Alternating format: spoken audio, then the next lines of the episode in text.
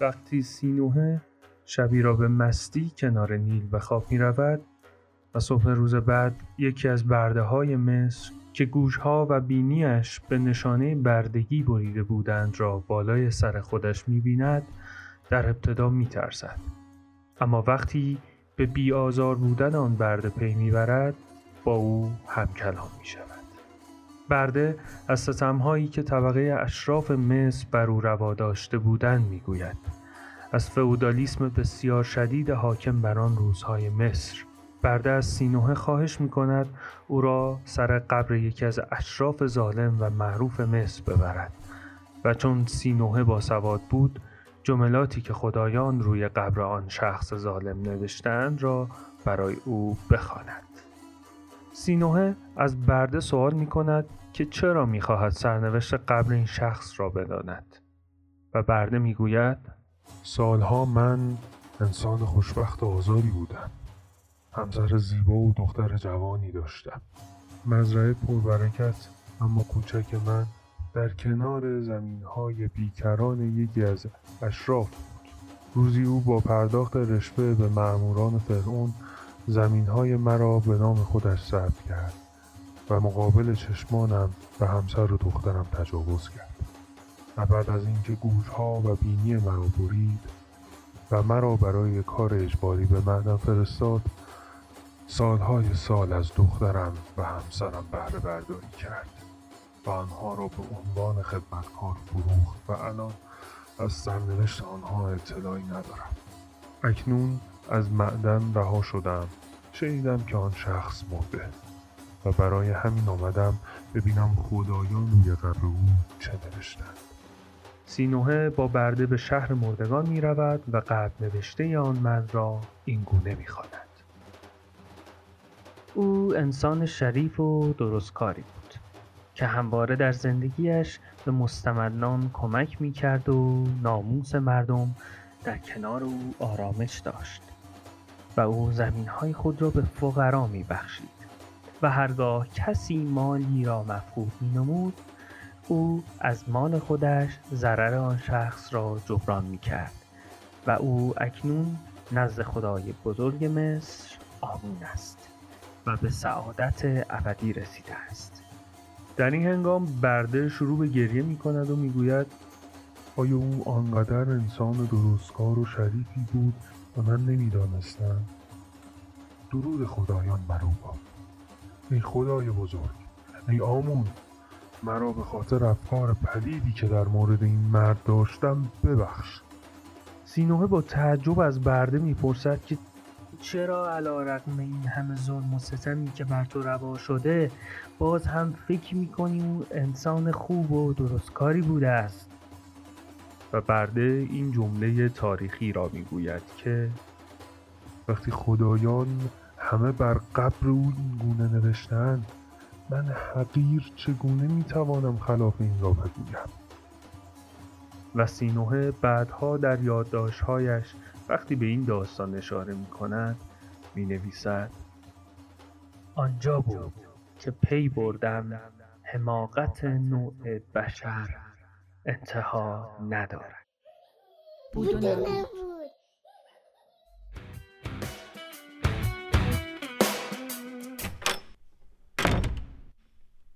به بود و نبود خوش اومدی. تو این قسمت ما به فصلی از تاریک‌ترین لحظات بشریت می‌پردازیم، جایی که صدای اندوه و اشک‌های ستمدیده‌ها هنوز طنین اندازه و تا ابد موندگار. برده‌داری کلمه‌ای سنگین از درد و رنج، کلمه‌ای که برای همیشه جان میلیون‌ها نفر رو زخمی کرد.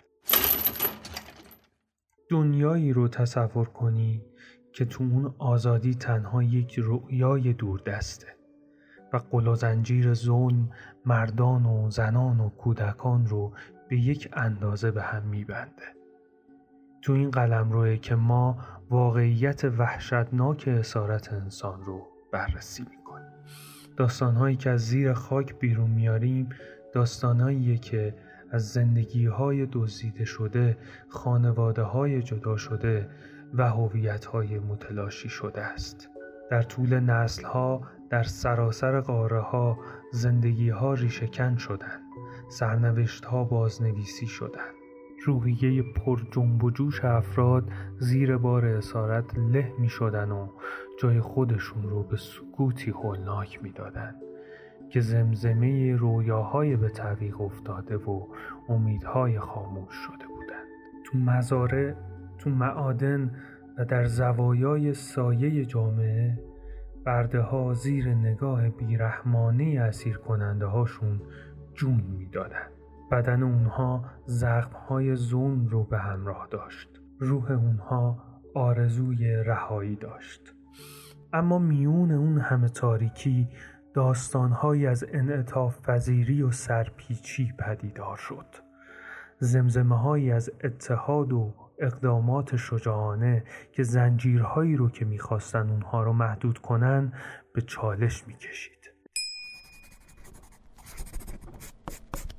این واقعیت‌ها فقط داستان گذشته نیست، بلکه یک فراخوان برای یک اقدامه، فراخوانی برای از بین بردن سیستم‌هایی که نابرابری رو تداوم می‌بخشند و تلاش برای جهانی که در اون هر انسانی واقعاً آزاد باشه.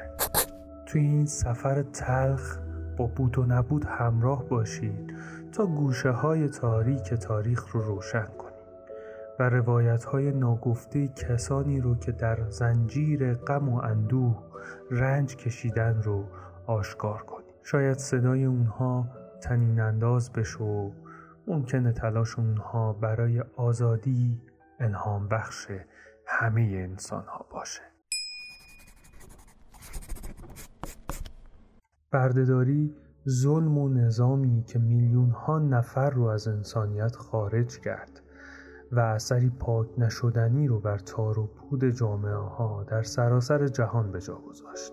از تمدن های باستانی گرفته تا تجارت فراتلانتیک، این اتفاق تلخ افراد رو تو اسارت نگه می داشت، حقوق ذاتی اونها رو انکار می کرد و نابرابری سیستمی رو تداوم می بخشید.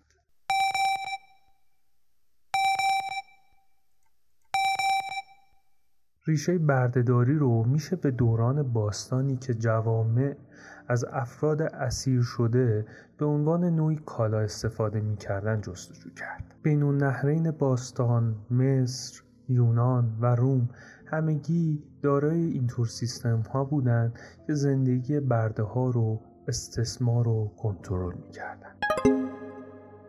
برده‌داری تو ایران سابقه پیچیده‌ای داره که به دوران باستان میرسه که متاسفانه از اونجا که تاریخ مکتوب از اون دوران زیاد به جا نمونده نمیتونیم دقیق بگیم به چه شکل و ابعادی بوده. اما تو آغاز دوره هخامنشی نهاد برده‌داری هنوز تو ایران به طور کامل رشد نکرده بود. تو میان مادها رسمی وجود داشت که یه فرد فقیر در برابر دریافت یه غذای روزانه خودش رو در اختیار یه مرد ثروتمند می‌ذاشت و شرایطی شبیه به برده داشت. اما اگر اربابش بهش غذا کم میداد، اون هر زمان که میخواست میتونست اربابش رو ترک کنه و بره. و بعدش پارسی ها هنگام تشکیل دولتشون فقط این تو بردگی ساده‌ای رو میشناختن و کار برده از لحاظ اقتصادی مهم نبود. اما بعد از اسلام منابع بیشتری هستش که میتونه از این اتفاق در ایران به همون بگه. مثلا تو زمان صفویه تقاضا برای برده به خصوص برای مقاصد نظامی و خدمات خانگی افزایش پیدا کرد و برده ها از مناطق مختلف مثل آفریقا، قفقاز و آسیای مرکزی وارد ایران می شدن. اما موقعیت برده ها متفاوت بود. بعضیشون شرایط و فرصت های نسبتا مطلوبی برای پیشرفت داشتن و بعضیشون هم شرایط و زندگی سختی رو تحمل می‌کردن. تو زمان قاجار تجارت برده ادامه داشت و بسیاری از برده‌ها تو دربار سلطنتی، خانوارهای اشراف و خانوارهای شهری خدمت می‌کردن. اما چیزی که قابل توجه هستش، دوره قاجار شاهد تأثیر افکار غربی و جنبش القا بود که منجر به کاهش برده‌داری شد و تو اواخر قرن نوزدهم تلاش‌هایی هم برای آزادی تدریجی برده‌ها و فراهم کردن فرصت‌های تحصیل و اشتغال براشون انجام شد. به خصوص انقلاب مشروطه تو ایران تغییرات مهمی رو زمینه‌سازی کرد و با پادشاهی رضاشاه قوانین تازه آزادی و حقوق برابر تو سال هزار و سیصد و هفت به بردهداری تو ایران پایان داد. بیایم با هم متن این قانونی که توی مجلس شورای ملی تصویب شد رو بشنویم.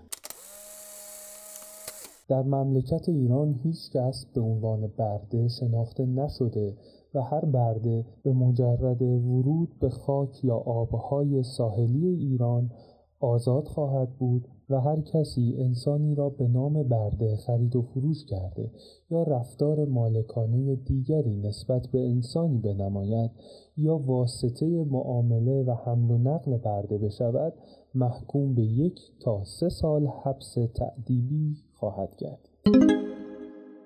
ببین اوکی این قانون رو گذاشتن اما به نظر تو ایران یا دنیا داره انجام میشه، بهش عمل میشه؟ من میگم نه.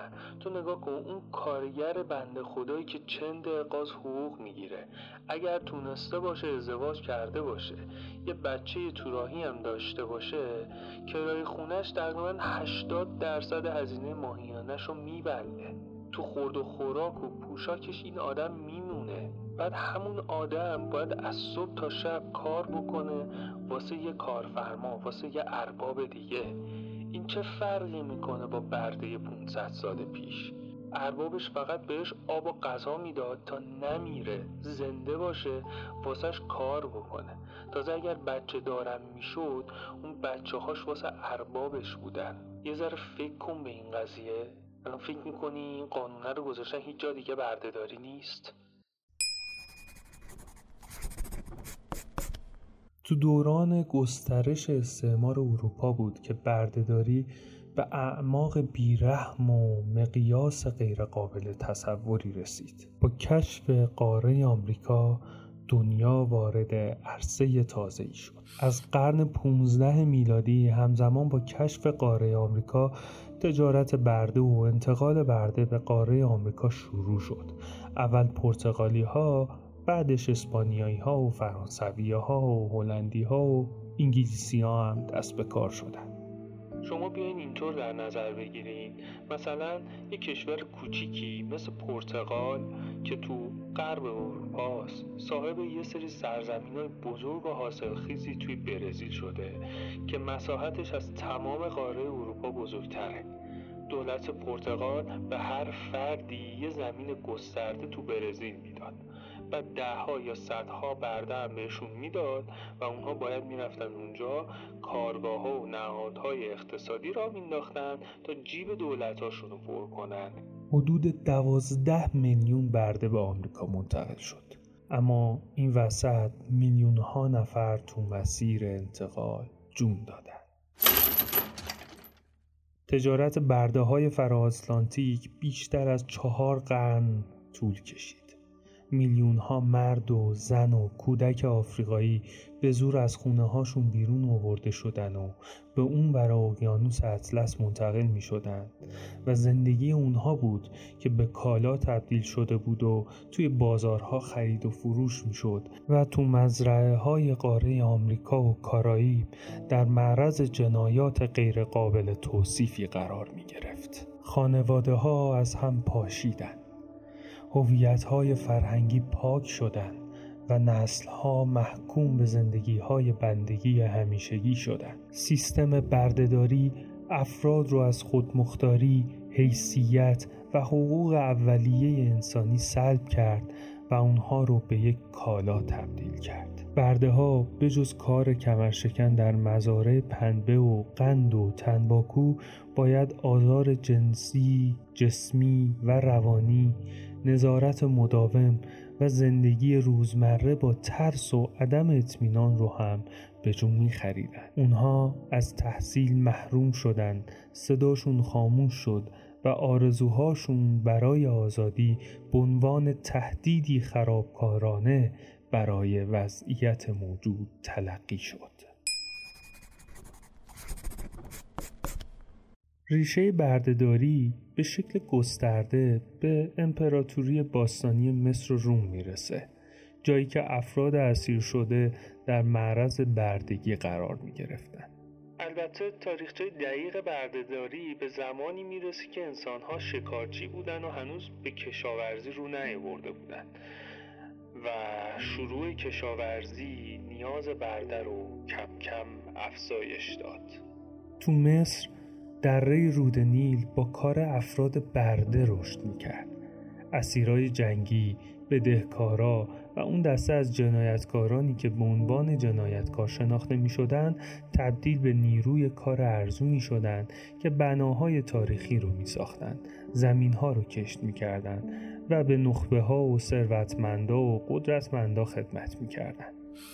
امپراتوری روم سلطه خودش رو از طریق کشورگشایی گسترش داد و بردگی شکست خورده ها به ساختار اقتصادی و اجتماعی اون تبدیل شد. برده ها تو روم مجموعه وسیعی از وظایف از کار خانگی گرفته تا نیروی کار ماهر و سرگرمی رو انجام میدادند. این یعنی هر کس برده بیشتری داشت، ثروت، قدرت و اعتبار بیشتری داشت. با تجارت و تعامل تمدن‌ها بردهداری با تجارت درآمیخته شد. تو سراسر آفریقا، اقیانوس هند، تجارت برده عرب برای قرنها رونق داشت. بازرگانای عرب افرادی رو که از صحرای آفریقا، شرق آفریقا و شبه قاره هند دستگیر می‌کردند، اونها رو منتقل می‌کردند و اونها رو به عنوان کارگر، سیغه یا سرباز می‌فروختند. گسترش قدرت‌های اروپایی و دستیابی به ثروت در قاره آمریکا عصر جدیدی رو از بردهداری رو به وجود آورد که توسط تجارت در محدوده اقیانوس اطلس پیشرفت کرد. آفریقایی‌ها به زور از سرزمین‌های خودشون بیرون آورده می‌شدن و در معرض وحشت‌های غیرقابل تصوری قرار می‌گرفتند و به عنوان کالا در سراسر مزارع در دنیای جدید فروخته می‌شدند. کالایی شدن انسان‌ها توسط شبکه‌ای از منافع اقتصادی روز به روز پیشرفت کرد.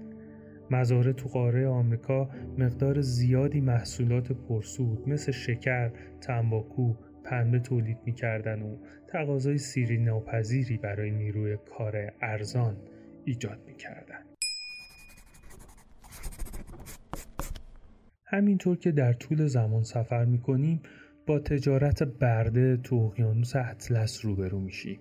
بزرگترین مهاجرت اجباری در تاریخ. در اعماق این تجارت نفرت انگیز ما به سفرهای دلخراشی میرسیم که آفریقایی‌های اسیر تحمل کردند. زندگی اونها به هم ریخته، روحشون در هم شکسته میشد و اونها رو توی انبارهای تاریک و خفه کننده کشتی‌ها روی هم انباشته می‌کردند و مورد بیرحمی وصف ناپذیری قرار می گرفتن و از وطنشون جدا می شدن. یعنی شما بیا اینطوری تصور کن، یه مش آدم یه مش آدم بی...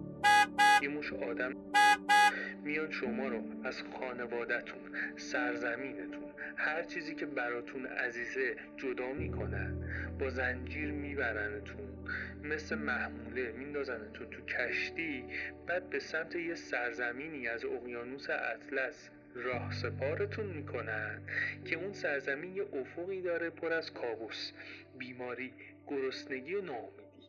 ای بر پدر مادرشون لعنت.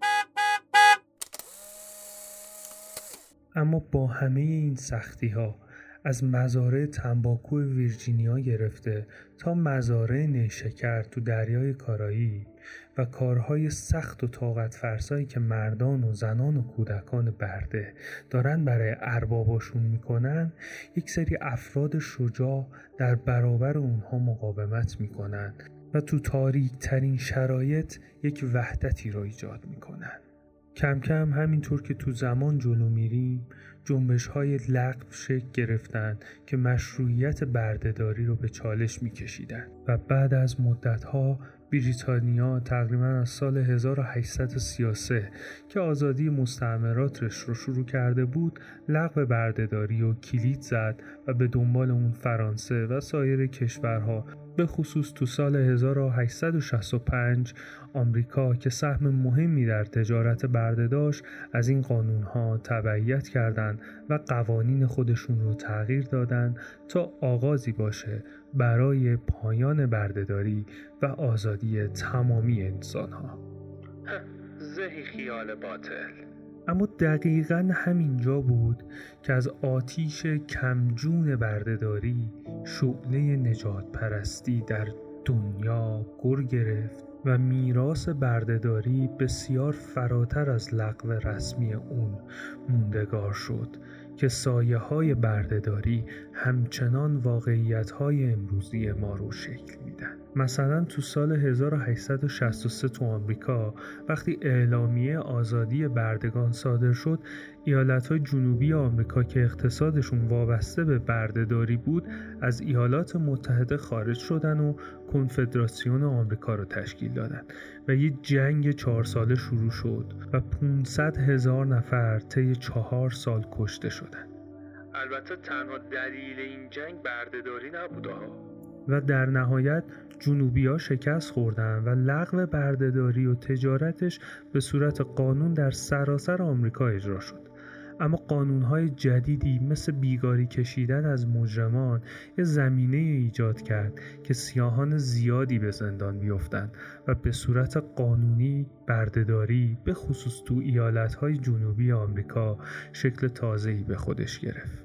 آره، مثلا یه مش این اومدن یه سری جرما رو تعریف می‌کردن، مثلا کارتون خوابی، راه رفتن غیر متعارف، پرسه زدن تو کوچه خیابونا، اینا رو همه رو تعریف می‌کردن. یه بهونه‌ای داشتن که برن به سیاها گیر بدن. سیاها رو مینداختن تو زندان، بعد اینا رو می‌بردن، عین برده‌ها ازشون کار می‌کشیدن. حالا که با قطره‌ای از دریای رنج و آسیب‌هایی که برده‌ها در طول تاریخ آشنا شدیم، به اصل مطلب یعنی برده‌داری مدرن بپردازیم. برده‌داری مدرن اصطلاحی هستش که به استثمار شدید افراد برای منافع شخصی یا تجاری اشاره داره. اشکال مختلف برده‌داری داریم، مثل قاچاق انسان، کار اجباری، اسارت بدهی، بردگی خانگی، ازدواج اجباری، سربازی کودکان و خیلی موارد دیگه. بردهداری مدرن میلیون ها نفر رو تو سراسر جهان بدون توجه به سن، جنسیت، قومیت یا مذهب تحت تاثیر قرار میده. بردهداری مدرن نقض حقوق و حیثیت انسانه و اغلب شامل اجبار، خشونت، فریب و سوء استفاده هستش. طبق آخرین تخمین ها پنجاه میلیون نفر تو بردهداری مدرن زندگی می کنن که نسبت به سال دو هزار و شانزده ده میلیون نفر افزایش داشته و تحت تاثیر عوامل مختلفی مثل فقر، نابرابری، درگیری، مهاجرت و فساد قرار داره. بیاید کمی با شکل های مختلف بردهداری مدرن آشنا بشیم.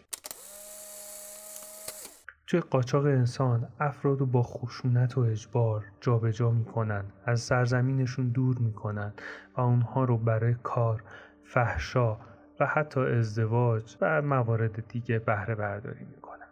توی کار اجباری افراد رو مجبور میکنن که برخلاف میلشون به زور تهدید یک سری کارها رو انجام بدن. سازمان بین المللی کار اون رو اینطور تعریف میکنه: کاری که غیر ارادیه و تحت تهدید و مجازات انجام میشه. کار اجباری حداقل بیست و هفت میلیون نفر رو تو سراسر جهان تحت تاثیر قرار میده.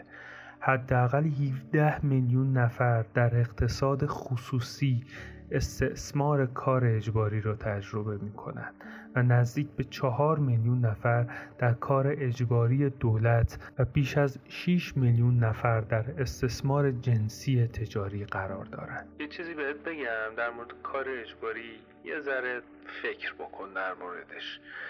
کار اجباری توی یه سری جوامع اتفاق میفته که حاکمیت قانون ضعیفه یا تو اونجا فساد رایجه.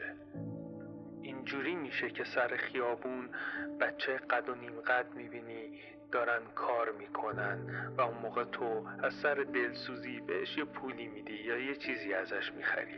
تو داری ساپورت میکنی اون تجارت رو، تو داری ساپورت میکنی برده‌داری رو از سر دلسوزیت، از سر دلبزرگیت. اما اینو یه ذره بیشتر فکر کن، وقتی به اون بچه داری کمک میکنی، داری بهش غذا میدی یا داری بهش پول میدی، داری هزینه های اون فردی که پشت اون قضیه است و داره از اون بچه کار میکشه رو کم میکنی و پول بیشتری داری تو جیبش میریزی و اون تجارت براش پرسودتر میشه. و اون موقع است که از این به بعد سر هر چهار راه تعداد بیشتری از بچه ها رو میبینی. یه مدل دیگه از برده‌داری مدرن اسارت بدهیه. تو این مورد افراد گرفتار تو فقر مجبور میشن از دیگران پول قرض بکنن و بعدش برای بازپرداخت باید برن براشون کار اجباری بکنن. حتی بعضی وقتا این بدهی اونقدر زیاده که اون موقع کل خانواده درگیر این بدهی میشن و باید کل خانواده، زن، بچه، پیر و جوون، در کنار هم کار بکنن تا بتونن اون بدهی رو پاس بکنن.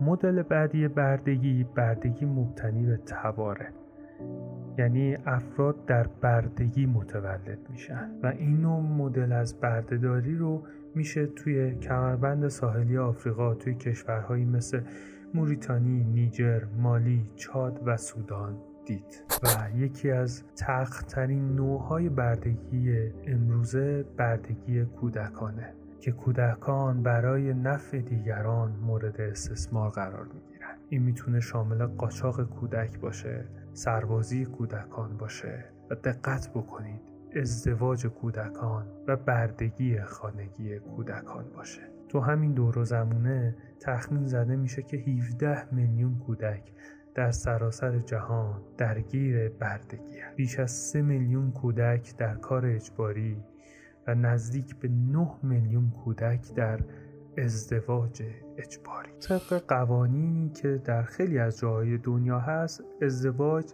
زیر هجده سال ممنوعه و طبق این قوانین افرادی که زیر هجده سال دارن زندگی میکنن به نوعی به عنوان یک برده مورد استثمار قرار میگیرن. و این رو هم اضافه بکنم، توی جوامعی که امنیت وجود نداره و درگیر جنگ هستن و گروه‌های تروریستی توی اونها فعالیت میکنن، کودکان به عنوان نیروی نظامی استفاده میشن، مثل اتفاقهایی که توی داعش یا توی طالبان و یا توی القاعده شاهدش. یک نوع برده‌داری هستش که ممکنه خیلی از ماها داریم به اون دامن میزنیم و اون رو ساپورت میکنیم، اما این کار رو داریم ناخواسته انجام میدیم و بدون آگاهی. اون هم برده‌داری در زنجیره تأمین هستش. بسیاری از محصولات و خدماتی که ما هر روز داریم میخریم و استفاده میکنیم ممکنه توسط افرادی که تو بردگی مدرن به دام افتادن تولید یا عرضه میشن. روزانه میلیون ها نفر هستند که دارن یک سری محصولات مثل لوازم الکترونیکی مصرفی یا پوشاک رو تولید بکنن یا خدماتی از جمله حمل و نقل یا تمیز کردن خونه ها و مکان ها رو ارائه میدن. این افراد ممکنه توسط شرکت های بزرگ و سرمایه داری و یا توسط یک سری حکومت ها به کار گرفته بشن.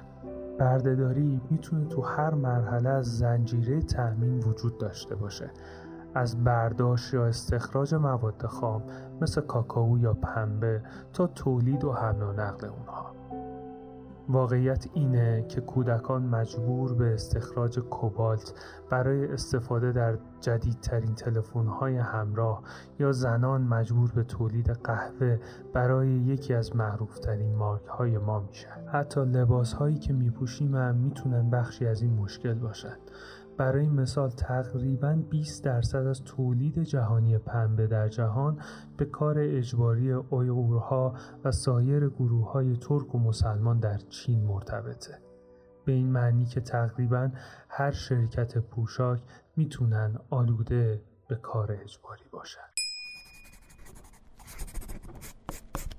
بر اساس شاخص جهانی بردهداری تو سال بیست بیست و سه، کشورهایی که بیشترین شیوع بردهداری رو دارن از این جمله: کره شمالی، اریتره، موریتانی، هند، چین و پاکستان.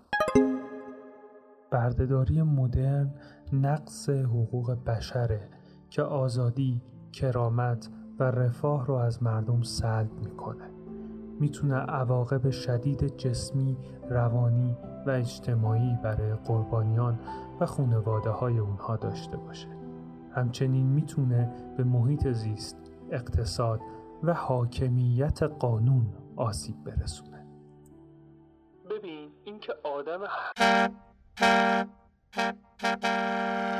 همیشه بوده غیر قابل انکاره، اما حقیقت اینه که عدم آگاهی ما مردم خودش باعث پیشرفت بردهداری میشه. حتی خود ما مردم با مصرف بیجا، با تجملات، با ساپورت کردن یک سری تولیدات و محصولات و اسراف بیش از حد میتونیم به این بردهداری مدرن دامن بزنیم، اونها رو ساپورت بکنیم و در نهایت شاید یه روزی خودمونم به برده تبدیل بشیم. البته اگه تا الان نشده باشیم. میدونی شاید اگر مردم دنیا بشینن یه ذره فکر بکنن به این نتیجه برسن به واسطه اعتقادات، تعصبا یا نیازهای اقتصادی و اجتماعیشون عین یه برده شدن که دارن برای سابکارشون، کمپانی که توش کار میکنن و حتی حاکمیتشون تبدیل به یک برده شدن و دارن مثل یه برده از صبح تا شب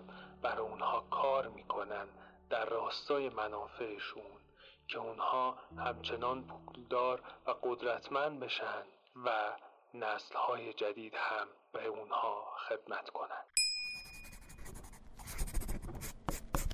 همه ما آدما در برابر بردهداری مدرن آسیب پذیریم. زمانی که شرایط محیطی و اقتصادی و زندگی ما رو مجبور به اتخاذ تصمیمات مخاطره‌آمیز برای تأمین معاش خانواده‌مون میکنه، آسیب پذیر هم میشیم. بحران‌هایی مثل همه‌گیری کووید نوزده یا تغییرات آب و هوایی میتونن همه ما آدما رو در برابر استثمار آسیب پذیرتر بکنن.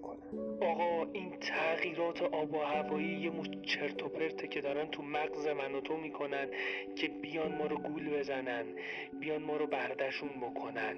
این یه سیکل طبیعیه. یه زمانی زمین کم آب میشه، پر آب میشه، گرم میشه، سرد میشه.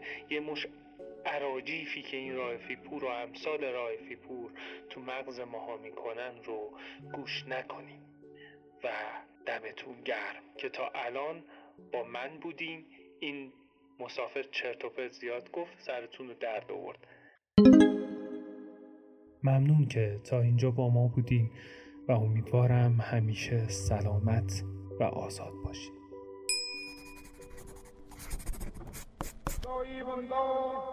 We face the difficulties of today and tomorrow. I still have a dream. I have a dream. I have a dream. I have a dream. I have a dream. I have a dream today. I have a dream. I have a